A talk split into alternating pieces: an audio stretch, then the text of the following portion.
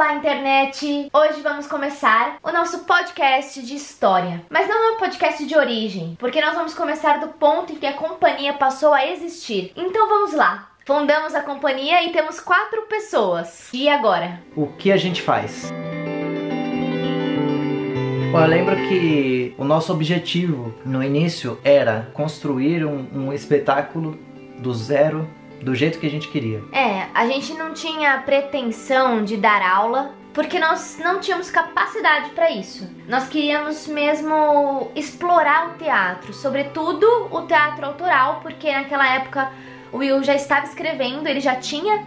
O espelho foi escrito um ano antes, estava bem cru, mas já tinha sido escrito e estava escrevendo uma peça de comédia, Velho Oeste, e nossa intenção era pesquisa mesmo. Nosso grupo começou como um grupo de pesquisa, um grupo de explorar o fazer teatral, ali estudar por conta própria. Pretensão, a pretensão era produzir as nossas peças. É, nossa primeira pretensão é, era realmente conseguir apresentar uma peça bem feita, bem acabada, bem produzida, né? Então, nosso primeiro passo ali foi esse.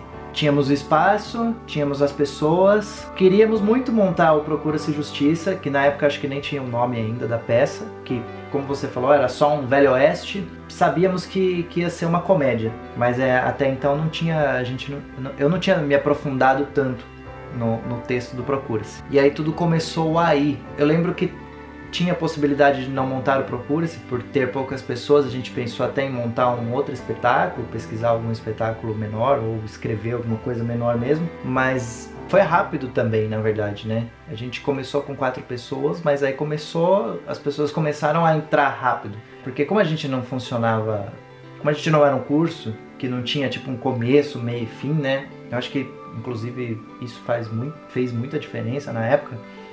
O nosso objetivo era montar a peça, então a gente tinha um calendário para isso, tinha mais ou menos uma, uma data, né, pra, óbvio, para ter uma meta e tudo mais. Mas as pessoas elas foram entrando durante o processo né, da, da, da construção do, do, do espetáculo, principalmente no começo, que aí foi quando entrou bastante gente, né, ou mais gente, assim, que daí de quatro a gente passou para acho que uns, uns 10, eu acho, de cara. Eu não lembro agora, assim, se foi rápido esse. Eu não lembro, porque muitos amigos nossos foram chegando, né? E, e rodava muito também, sabe? É, tinha gente que entrava, ficava. é, porque no início a gente não tava é, focado. A gente tava focado na peça, mas é, a gente tava focando mais em coletar informação pra peça. Então a gente fazia muito exercício de improviso como forma de repertório mesmo, né? Para começar a coletar informação. Então, é, a gente não estava em montagem, a gente estava mesmo explorando é, o universo, né? É uma coisa bem pastelão, né? A, a nossa pesquisa. Pastelão no sentido de comédia, né? Você é, a comédia assim, pastelão. Né? A gente estava explorando isso. É, e a gente estava explorando muito também essa questão do Velho Oeste mesmo, né? Então a gente começou a criar tipos, né? Assim, eu lembro que os personagens ele era, eles eram bem estereotipados, né? Tipo assim, um. Ah, eu vou fazer aqui um, um xerife, como que é um xerife, né? E, e, e, esse foi o ponto de partida mesmo, né? Ó, a gente quer fazer um Velho Oeste, o que tem um Velho Oeste? E a gente começou a brincar muito com isso, eu lembro, né? Vamos falar do nome. Como que surgiu o nome Companhia Fênix? O nome foi. Eu lembro que eu tive um insight. Eu tava lá no teatro, no Glória Rocha. A primeira vez que eu falei esse nome, eu mandei esse texto aqui no grupo. É um texto que eu vou ler agora, que diz o seguinte: A fênix é um pássaro da mitologia grega que, quando morria, entrava em autocombustão e, passado algum tempo, renascia das próprias cinzas. Outra característica da fênix é a sua força que a faz transportar em voo cargas muito pesadas, havendo lendas nas quais chega a carregar elefantes, podendo se transformar em uma ave de fogo. Teria penas brilhantes, douradas e vermelho arroxeadas, e seria do mesmo tamanho ou maior que uma águia. Segundo alguns escritores gregos, a fênix vivia exatamente 500 anos. Outros acreditavam que o seu ciclo de vida era de 97.200 anos. No final de cada ciclo de vida, a fênix queimava-se numa pira funerária. A vida longa da fênix e o seu dramático renascimento das próprias cinzas transformar-na em símbolo da imortalidade e do renascimento espiritual. Eu lembro que quando eu decidi esse nome, quem já estava no grupo gostou bastante. Eu acho que é um nome muito significativo, né? Principalmente para a época que a gente estava buscando esse na verdade, a gente estava buscando um nascimento na época, né? Não um renascimento. Mas a gente veio muito com essa ideia também de, de ser uma coisa. De ser uma coisa assim, de impacto, de, ser, de tentar trazer uma coisa forte, sabe? É, mas eu acho que mais que isso, a Fênix, o seu renascimento não significa uma morte e um renascimento. Pra gente significa uma renovação de ciclo. Então, de se reinventar, de se refazer, se aprimorar voltar mais forte a cada novo ciclo que a gente conquista, que a gente vence, é uma é um novo renascimento, é uma nova batalha conquistada. Tanto que até hoje a gente usa essa é, muito essa analogia do ciclo, né? Quando uma turma termina de apresentar e, e vai começar de novo, que é quando a gente abre aí para novos integrantes e tudo mais, é, a gente usa muito essa analogia do ciclo, né? Ó, a gente começa aqui, vocês vão estudar, vão aprender, vão passam pela metodologia e tudo mais. Depois a gente vai para o período de ensaio, de apresentação, aí vocês vão colocar na prática o que vocês aprenderam. E aí quando a gente chega no, no, no auge, que é a peça, a apresentação mesmo, a gente termina ali a temporada e começa tudo de novo, né? Então, até hoje a gente usa muito essa analogia do ciclo, né? Com os nossos alunos e tudo mais, né? Sim. Tanto que a gente funciona com projetos, né? Para que sempre eles sempre tenha novos projetos. Voltando pro Procura-se, é, eu lembro que naquela época a gente fez muito exercício de improviso com a galera. E desses exercícios muitas cenas nasceram, né? Ou ideias de cena, na verdade, né? Porque aí depois teve o texto e tudo mais. Sim. E a gente também fez brainstorm, que na verdade a gente prefere chamar de toró de ideias, que é um nome muito melhor do que brainstorm. E, e aí foi, foi bem legal porque muitas coisas nasceram de tudo isso, né? Pra peça mesmo. E aí depois a gente teve que começar a pegar e aí, e aí criar a dramaturgia mesmo em cima, né? E foi uma experiência muito gostosa assim, escrever o Procura-se Justiça, porque Hoje, inclusive, né, que a gente está, que nós estávamos, né, remontando a peça, né, porque parou tudo por causa da pandemia, mas é uma experiência muito, muito legal de pegar o texto e perceber que é um texto muito atual ainda, né? Naquela é. época a gente já estava falando de fake news sem saber o que era fake news, sabe? Isso é muito louco assim. E ao mesmo tempo também a gente vê a evolução do humor, né?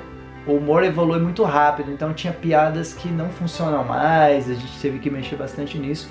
Eu, eu acho uma coisa muito legal isso de ser reavaliada, porque a gente percebe o quanto também a, a sociedade tem evoluído, sabe, em relação... O quanto nós evoluímos. E nós como também, né? pessoas né? e como grupo também, né? Essa evolução do humor também também não foi só do humor, né? É, mas é uma evolução contínua, né? Mas na verdade, assim, o, o humor mesmo em si é, muda, muda muito rápido. Então as coisas que funcionavam já não funcionam mais. Hoje a gente está abrindo outras discussões que na época não tinham. Então é, era datado, né? É datado, era... né? A gente, a gente pode dar exemplos aqui. A, a gordofobia não era nem falada. Hoje né? Tanto que isso não é só no teatro, qualquer coisa, qualquer, se pega um humor, você pega um Friends lá, tipo, é super gordofóbico, sabe? A gente não tinha a menor noção disso na época.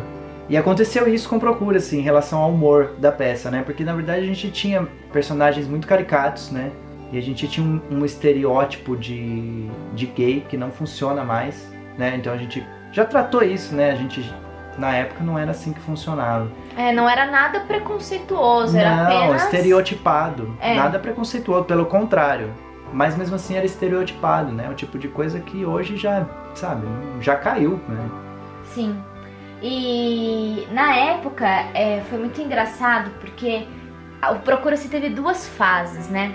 Na primeira fase, é, algumas pessoas iam chegando, né? A, a, nossos, amigos nossos mesmo, que iam, a gente ia conversando e eles iam chegando e a gente cresceu. Essas quatro pessoas passaram a ser, sei lá, dez, não me lembro. Mas eram pessoas que a gente já conhecia, que já tinham feito teatro com a gente. é, ou que eram amigos nossos de outros lugares também. Mas a gente tinha esse caráter de pesquisa, tanto que eu lembro que uma das pessoas que chegou até nós é, procurou a gente era um professor de química e ele queria se desenvolver, né? Ele queria conseguir falar melhor em público porque ele era professor. E nós falamos para ele que, ele não, que ali não era um curso de teatro. Nós explicamos para ele que essa a gente não tinha a metodologia, mas que nós estávamos ali para experimentar o teatro. E se ele quisesse experimentar o teatro com a gente, a vivência iria trazer muitos benefícios para ele. E ele adorou. Inclusive, ele apresentou com a gente, né? Ele, ele foi incrível.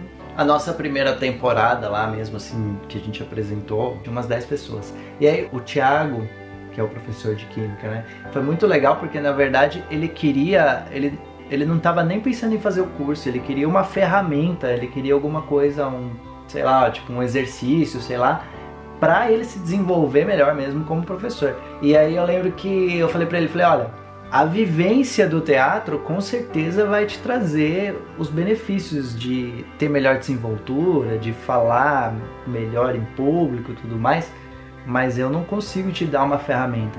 Então, se você quiser experimentar, e aí ele entrou lá com a gente, mas é, foi, foi isso, né? Ele entrou para pesquisar com a gente, ele entrou para para ele foi ótimo, né? Assim, Nossa, ele se destacou, inclusive, né? Sim. Ele foi uma das pessoas que a gente se surpreendeu positivamente. Nós tínhamos um, aproximadamente mil reais, né? Que dava pro aluguel e pra parte da cenografia indumentária da peça, né? É, na época era o caixa, que a gente, era o nosso caixa, né? Esse, esse valor, né? Tinha esse valor, a gente pagava o aluguel do nosso bolso, né? Nós fomos atrás dos figurinos. Fizemos uma pesquisa de figurinos. Quem fez o figurino foi a Sônia. E nós, né? A gente ia em brechó, a gente começou lá, porque era faroeste, né? O que dava para fazer com a Sônia, a gente fez. O que, o que dava pra gente se encontrar, né? Montar, fazer a concepção do figurino de forma individual a gente fez. Alguns eram muito específicos, né? Por exemplo, as meninas do salão, né? Elas tinham uns vestidos de salão lá e tudo mais, né? Era aquilo, não tinha como você achar aquilo num brechó, né? É, a nossa primeira peça foi bem mais foi simples, né, comparado em termos de indumentária, né?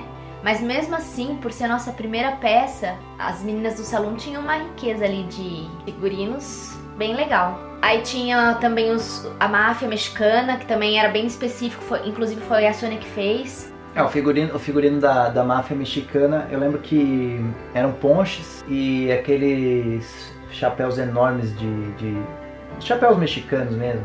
Tanto que a gente foi para São Sombreiro. Paulo. É, o sombreiro. Tanto que a gente foi para São Paulo comprar, lembra? É, a gente foi pra 25 de março, É, né? Fui eu, isso aí. você, a Ju e mais uma pessoa. Era tudo muito, era tudo muito estereotipado, né? É engraçado pensar, né? Porque a gente trouxe chapéu mexicano, trouxe não era assim aquele aquele figurino, né? Era- ficou legal assim visualmente e tudo mais, não era uma coisa tão elaborada, né? O xerife lá era- era muito legal assim a concepção da coisa, né? Porque realmente ia num brechó, arrumou, arrumou um coletinho ali que era é bem o estereótipo do xerife, o coletinho, a estrelinha, chapeuzinho. É, a gente foi É. trabalhando muito nesse sentido, né, na época, né? Sim, e a, a cenografia também, né? A cenografia A cenografia eram caixas de madeira que na verdade eu lembro que eu tinha conseguido na época onde eu trabalhava, eles eu não lembro se eles descartavam algumas caixas de madeira lá, enfim, eram pallets, caixas de madeira e a, a- o lustre, né, que era a roda, né? feita pelo bidão. a roda de, de carroça. Que a gente colocou aquelas velhinhas falsas nela, né? E aí também tinha, tinha todo o tchan da peça que era o lustre caindo, né? É, justiça dava um tiro no lustre, o lustre caía e era assim um alvoroço, né? Porque a pessoa que tava atrás ali precisava soltar no momento, era o Raul, que tinha que soltar no momento certo pra ele não estraçalhar no chão, segurar. É, é, isso é, é tudo coisa muito maluca que a gente inventa, né? Não, mas é legal demais, assim. é, eu acho que pra toda peça que, que eu trabalho, assim, que eu tô envolvido no processo, é, eu sempre procuro pensar em como a plateia vai enxergar as coisas, qual o impacto que pode trazer, sabe? Eu, eu acho sempre importante, assim, ter uma mágica. Talvez o lustre, na verdade, nem seja uma coisa tão mágica, porque é, a gente às vezes tinha um problema ali de mexer com ele, né? Lembra que ele, ele, ele acabava balançando um pouquinho, então não era uma coisa assim que era. Não sei se era tão surpreendente assim o lustre cair, né? Mas era novidade pra época, a gente tá falando de oito anos pra trás, era muito novidade. Claro, é, hoje, hoje o nosso olhar crítico é outro, né? Óbvio. Mas assim, eu, eu, pensava muito nessa coisa de, meu, imagina que legal, o cara tá em cena e ele dá um tiro e o lustre cai, sabe? É uma coisa que, meu, como isso aconteceu, sabe, né? E aí blackout e tal. Eu sempre pensei muito nisso, que, que as peças têm que dar algum. A plateia em algum momento tem que dar um. Sabe? Tem que ter isso, sabe? Eu, eu procuro muito trazer isso para as peças até hoje, assim. E na época foi o lustre caindo. E aí a gente tinha também, além disso, uma coisa que era muito engraçada, que era o cacto. Né? E é muito interessante a gente falar sobre isso, porque desde aquela época a gente tinha uma preocupação com a mensagem da peça, né? É, como você disse, ela é bem atual, apesar de datada, o humor datado, né? A mensagem dela é atual. E a gente se preocupa com a mensagem. Então, o que, que a gente queria com Procura-se? O que, que a gente queria passar, transmitir? Acho que Procura-se, primeiro, de tudo, assim, ele veio para divertir. Eu acho que tinha muito essa função, sabe? A gente queria que fosse uma peça de teatro que as pessoas fossem assistir, dar risada e, e dar muita risada, né? É. Agora, essa era a ideia principal. Essa era a ideia principal, não tem como falar que não era, porque tem momentos muito absurdos na peça. Então, assim, essa era a ideia. E a gente ria, a gente se divertiu muito fazendo isso. A gente se diver, tava se divertindo agora, remontando, né, na verdade, né? É. Pena que tivemos que parar porque é realmente muito engraçado. Mas eu acho que o teatro não tem essa função, ou só essa função. Né? A gente, eu acho que eu nunca consigo escrever alguma coisa, a gente nunca conseguiu fazer alguma coisa que fosse, olha, vai lá dar risada e tudo mais e vai embora para casa sem pensar em nada. Procura-se Justiça é uma peça que fala de corrupção, né? É. Tem muito, traz muito disso.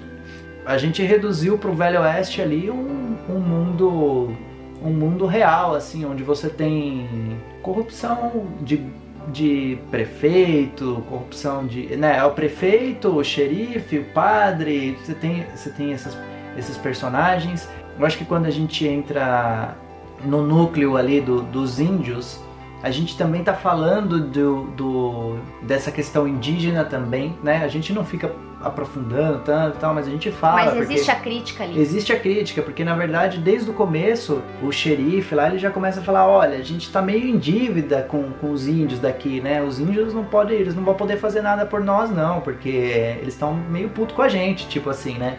Porque justamente os índios eles estão andando à deriva, eles não têm mais espaço. Eles não têm mais a terra deles. E aí depois a gente vem com. Nossa, eu acho que hoje, hoje a crítica é, é muito a fake news, assim. Isso estava tão forte na época, só que na época não existia nem essa questão. Esse termo fake news não existia. Não, ou não era popular, né? Não, é. não sei. Não para nós, pelo menos, né? Mas assim, não existia esses grupos de WhatsApp na época. Eu acho que o WhatsApp tava começando pra gente. Não, não era nada que existia, assim. Então eu tava falando. Eu, quando eu escrevi a peça, eu tava falando da televisão, da manipulação da televisão que também é uma outra crítica, né? Que tá no texto. Sim. A gente tá falando de pessoas que sentam na frente da TV e... A gente não tinha WhatsApp não, porque a gente tinha o Facebook como fonte de comunicação. A gente usava as mensagens... O grupo. Os grupos de Facebook. Sim, exatamente, então. E, e, e era isso que tinha, né? Tinha... A gente ria bastante, a gente tinha essa questão. E uma das questões também que que ficaram muito fortes no Procura-se Justiça, eu acho que é uma questão muito interessante e é trazida também por essa questão da manipulação e tudo mais, é a questão de que toda a história tem dois lados, né? Então você assiste a peça, eu não sei quando fica óbvio na peça o que está acontecendo, o que não está, mas é até um momento você tá você você tá achando que é uma coisa e depois é outra. Inclusive isso é tão forte no, no, no, no conceito, assim, no texto do Procura-se Justiça, que a gente tem uma cena onde a pessoa conta uma história e enquanto ela conta essa história, a história acontece no palco, né? Que isso também é uma, uma das outras coisas que é aquela coisa que, que eu acho que é legal, assim, é impactante. Então a gente pega um personagem e fala assim, conta pra mim essa história aí, do seu ponto de vista. Ah, tá bom, eu vou te contar. Aí o que acontece? A história entra em cena, né? A história acontece em cena. Aí eles voltam para onde eles estavam e falam, nossa, então é isso, é, é isso tal. E aí depois lá na frente a gente tem um outro momento que isso acontece de novo. Só que aí é do ponto de vista da pessoa que está do, do, do, Do lado oposto, né? Do outro lado. Sim. É super importante isso também, porque a gente tem, a gente tem ali a, a jornada do- dos garotos e eles escutam uma coisa e eles acreditam naquilo, porque é o natural, entendeu? E aí depois lá na frente é que eles vão ouvir outra história, de outro ponto de vista, e ele fala, nossa, mas e aí? Agora não sabe em quem confiar, ou peraí, mas então a história não é bem assim? Sim. Acho que essas eram as principais mensagens, assim, do Procura-se, sabe? É, e foi um processo bem desafiador pra gente. A gente tava é, num processo de aprendizagem nessa área de produção, né, como a gente disse. E por conta disso, e também pelas pessoas que é, é, esse processo de trazer informações, de pesquisa, de repertório, de brainstorm, de toró de ideias, Toró de 10 é muito melhor. é, de toró de ideias, de. Nesse processo todo, a gente demorou um ano pra estrear essa peça. Ela estreou dia 2 de fevereiro de 2013, É, foi um, a primeira apresentação. um pouquinho menos de um ano, então, né? Porque a gente começou mesmo a, a- a- em maio. É, Um pouquinho menos de um ano, mas mesmo assim, a gente tava só focado nisso, né? A gente não tinha focado. é, a gente só se encontrava de sábado, três horas, né? Mas o foco era montar a peça desde o início, né? Assim, Era. É, a gente se encontrava aos sábados, das nove meio-dia. ao meio-dia. E aí esse foi o primeiro momento do Procura-se, né? E nós tivemos um segundo momento, que a gente apresentou a segunda temporada, né? Dia, dia 3 de agosto de 2013, mesmo ano, com outras pessoas, né? Com mais gente. Porque nesse meio tempo aí já entrou. Entrou a Gil nesse meio tempo. Aí a gente dobrou, né? Entrou o Danilo, é, entrou muita gente. Porque o que aconteceu, por exemplo? ah, O Danilo, irmão da Júlia, a Júlia tava no elenco da peça. Ele foi assistir e falou, nossa, que legal, né? E entrou. É, a Gil era minha amiga do colégio e viu que eu fazia teatro pelo Facebook, me chamou e aí a gente. E, e- e entrou, e entramos. Engraçado que a Aninha entrou também, só que ela não sabia que a Gil ia entrar, mas ela já conhecia pelo Nicolas. Foi assim. É, a gente foi vendo que o mundo era pequeno. O mundo era pequeno. E aí, de repente, nós temos um, nós tínhamos um grupo bem maior pra montar o Procura-se. Ele a gente apresentou fazendo dois personagens cada um praticamente na primeira temporada.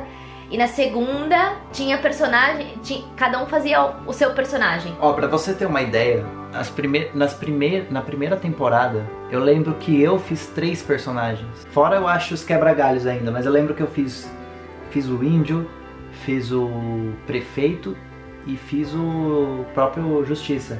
Foi muito diferente, porque aí eu lembro que nessa segunda temporada a gente tava tranquilo. Falei, não, agora eu vou fazer só um, era um, era um para cada um daí, né? Sim. Essa é uma outra coisa que eu acho assim fantástica nesse texto, sabe? Versatilidade. Essa versatilidade, exatamente. E isso também eu acho que na época foi proposital porque a gente já não sabia quantas pessoas a gente ia ter, né? Sim. Então eu acho que ele já, já ele, ele foi sendo é, construído já dessa forma, sabe? Mas eu acho isso fantástico. E foi muito legal, porque aí a gente dobrou. E aí, essa, na verdade, essa peça foi muito bem aceita, assim, né, pelo, pelo público, né? Foi muito Foi. bem. Foi, o pessoal que assistiu Procura-se na época fala com a gente até hoje que quer essa peça de novo porque eles gostaram muito, né? Era uma peça muito divertida. Foi nesse momento, acho que a- é assim, entre a primeira e a segunda temporada do Procura-se, que a Fênix se consolidou como comunidade. Nós formamos ali um, um grupo fortalecido de pessoas que estavam ligadas pelo teatro, mas não só pelo teatro, porque a gente se fortaleceu como um grupo mesmo. Então a gente começou a criar comunidade Fênix nesse momento. A gente fazia as nossas festas naquele momento. Tinham aqui ali as 10 pessoas, no máximo um namorado do outro, os agregados, no máximo 15 pessoas, 20 no máximo. Hoje não cabe mais. Hoje, antes dormia uma pessoa em cada quarto da chácara da Aninha. Hoje a gente tem que fazer assim barraca. E é muito legal, muito legal ver isso. Esse foi o marco. Procura se foi o marco da comunidade. E a nossa apresentação, ela foi muito satisfatória pra nós, né? Porque era ali um sonho, né, realizado daquele projeto. Porque construímos do zero. Foram muitos murros em ponta de faca, né? Assim, foi um projeto construído com muito amor e carinho. Muito amor e carinho. E aí, assim, na nossa estreia foi muito bonito. porque o Will se emocionou fortemente ao agradecer a plateia, agradecer aquele momento. E aí ele emocionou todo mundo junto, né? Eu, eu lembro de ter ficado emocionado e eu acho que isso faz muito parte assim do processo todo. Sempre, a gente sempre se emociona, na verdade, quando a gente dá um passo, né? Porque é uma loucura, né? Gente, é, são muitas pessoas com a gente, são muitas pessoas confiando na gente, no nosso trabalho e tudo mais. Eu lembro que, beleza, a primeira apresentação tinham 10 pessoas, tá, mas a gente começou com quatro, a gente não sabia o que ia acontecer, a gente a gente tava muito assim, não, a gente quer muito isso, mas a gente não sabe como vai chegar lá. E aí chegou. E quando chega, eu tive uma experiência boa e uma ruim, assim, em relação a isso. Porque quando chegou, você sente aquele alívio, fala, nossa, que legal. E aí o alívio eu acho que é um pouco ruim. Por quê? Porque eu me senti muito. Eu lembro que na época eu tinha me sentido nervoso, assim, com as primeiras apresentações, sabe? Eu queria que tudo ficasse tudo certinho, sabe? Essa, questão. Isso, isso aconteceu. Tanto que eu sempre digo que eu aprendi a me divertir depois, do, depois de estrear o Procura-se Justiça. Que eu entendi que não adiantava eu querer ficar nervoso na coxia, sabe? Não que eu demonstrei isso em cena, nada disso, eu, acredito que não. Mas assim, eu queria que tudo tivesse perfeito, eu queria falar, nossa, será a plateia não riu de uma coisa? Eu tinha essas paranoias, assim, porque era meu comecinho ali, entendeu? E assim, hoje eu vejo que nada melhor do que você se divertir se entregar, estar entregue ao personagem, em cena e tudo mais. Que é aquilo que a gente sempre fala, né? Só de você estar nervoso, eu não sou o personagem nervoso, eu sou o William nervoso. Então, eu, eu não estou fazendo o meu papel de ator e tudo mais, o meu trabalho de ator. Mas eu lembro que vieram duas coisas muito legais neste momento que foram o alívio, né, que aí vem dessa, desse lance de aprender, e ver todo mundo ali muito feliz com isso, sabe? Ver, ver que o grupo, a energia do grupo mesmo, de falar, olha, a gente apresentou, sabe? A gente estreou, a gente conseguiu fazer o que a gente estava trabalhando há quase um ano. Sempre, eu acho que sempre quando a gente estreia, assim, traz uma carga emocional muito mais forte. E ali era a estreia, não era só a estreia do Procura-se Justiça, era a estreia da Fênix isso não vai acontecer de novo. Foi único, entende? É quase, é, é, assim, é quase a sensação de quando a gente apresentou no Politeama, porque no Politeama, poxa vida, é um teatro enorme, estava cheio de gente. E, e 29 pessoas no elenco, e aí uma peça super densa, uma hora e quarenta, e aí acabou e a gente falou, nossa, a gente. A gente conseguiu. Um desafio enorme, porque é aquilo, você você tem ali uma hora e meia no máximo para apresentar uma coisa que você trabalhou um ano, um ano e meio para fazer. É um trabalho intenso, é, é, trabalho, né? Tem muito trabalho. E aí eu acho que a, a emoção veio disso tudo, sabe? De falar, nossa, legal, eu consegui criar minha companhia, eu consegui apresentar com a minha companhia. Tem 10 pessoas maravilhosas aqui comigo no palco e elas estão super contentes. Plateia deu risada, a plateia gostou e tudo mais. Então tudo isso, sabe, ali na hora você fala, meu Deus, tá acontecendo, sabe? Então acho que foi isso, assim, foi muito emocionante realmente essa, essa, essa estreia da Fênix para mim no momento. É, ver todo mundo ali reunido com o mesmo objetivo é sempre uma coisa muito emocionante, né? Você falou é, dessa questão da comunidade e ali foi onde nasceram os pilares assim da Fênix. E hoje, até hoje a gente mantém isso, né? As pessoas se respeitam, a gente recebe todo tipo de pessoa diferente, opiniões diferentes e tudo mais. E isso é muito legal, faixa etária diferente. E tudo isso, na época, construiu um pilar muito forte, que é esse pilar de comunidade mesmo, de amizade dentro da companhia. Esses primeiros, essas primeiras pessoas, elas são madrinhas, padrinhos de casamento nosso, são pessoas que algumas estão com a gente até hoje, pessoas que a gente viu crescer, né? Sim. Outras não estão com a gente, mas a gente sabe que estão de coração, né? Exatamente. Sempre que pode a gente está junto. Estão de coração e a gente sente isso. Então foi uma coisa que foi conquistada, foi um presente que a gente herdou dessa fase, né? Nós criamos laços muito fortes ali e criamos sem saber o pilar mesmo da companhia, sabe? Né? Um dos pilares, porque hoje a gente mantém como era, justamente para ter essa comunidade tão gostosa de viver nela, de conviver, sabe? A cada novo ciclo, eu reforço isso para todos que entram e é muito, muito lindo que as pessoas é, reforcem o que eu falo também, porque elas sentem, não é só o meu discurso ou o discurso do Will, porque eu falo que a Fênix nasceu como um grupo de amigos e ela vai morrer como um grupo de amigos. É uma família que nós criamos, né? É um laço de amizade, laços fortes de respeito e carinho que só o teatro proporcionou, né, pra gente. Uma das principais magias do teatro é você colocar tanta gente diferente junta e elas, elas construírem um, um, um espetáculo juntas ali, sabe? Assim, todas essas pessoas, por mais diferentes que sejam, elas têm o mesmo objetivo e aí a gente chega nesse objetivo no final e é muito bonito de ver isso, sabe? Todas as artes coletivas, na verdade, né? Mas é que o teatro é. A gente é suspeito para falar. É mágico, né? É. E as pessoas estão lá não só. É, é as, a gente. Nós somos muito diferentes e ao mesmo tempo temos uma energia muito única. Estamos ali em prol do teatro, mas também em prol da comunidade. Então, assim, a Fênix não é só uma companhia, uma escola de teatro, a Fênix é uma comunidade. Nós temos uma comunidade Fênix que se fortalece a cada a cada a cada ciclo.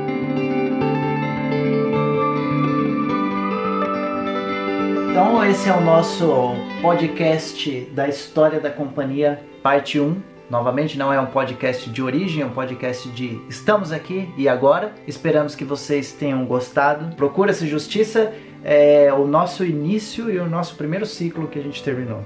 Acho que o segundo é o Morto. Mesmo que ele tenha começado um pouco depois de alguns projetos que a gente acabou abandonando, e a parte 3 provavelmente é um bom espetáculo, que aí também começou a mudar muita coisa já na companhia. É, né? um espetáculo também foi um foi um boom da companhia. E aí essa parte de história né, nossa, ela vai acabar ficando a história por ano, né? Porque aí se a gente for fazer por peça. Por peça. Então tem, vai ter muita parte então, gente. por peça, porque cada peça tem, um, tem uma história, tem um projeto, cada eh, tem um aprendizado. Eu quero a gente quer passar os nossos aprendizados, as nossas experiências, que seja inspiração, né? E sirva também de aprendizado para quem está começando é, aprenda com os erros dos outros. e pra gente registrar também todas as nossas vivências, que é isso que importa, as nossas experiências, né? O que a gente aprende, o que a gente acerta, o que a gente erra, o que a gente constrói, o que não faz mais sentido. Enfim, é isso. Aguardem a nossa parte 2. Um beijo, muito obrigada por nos acompanharem e até breve.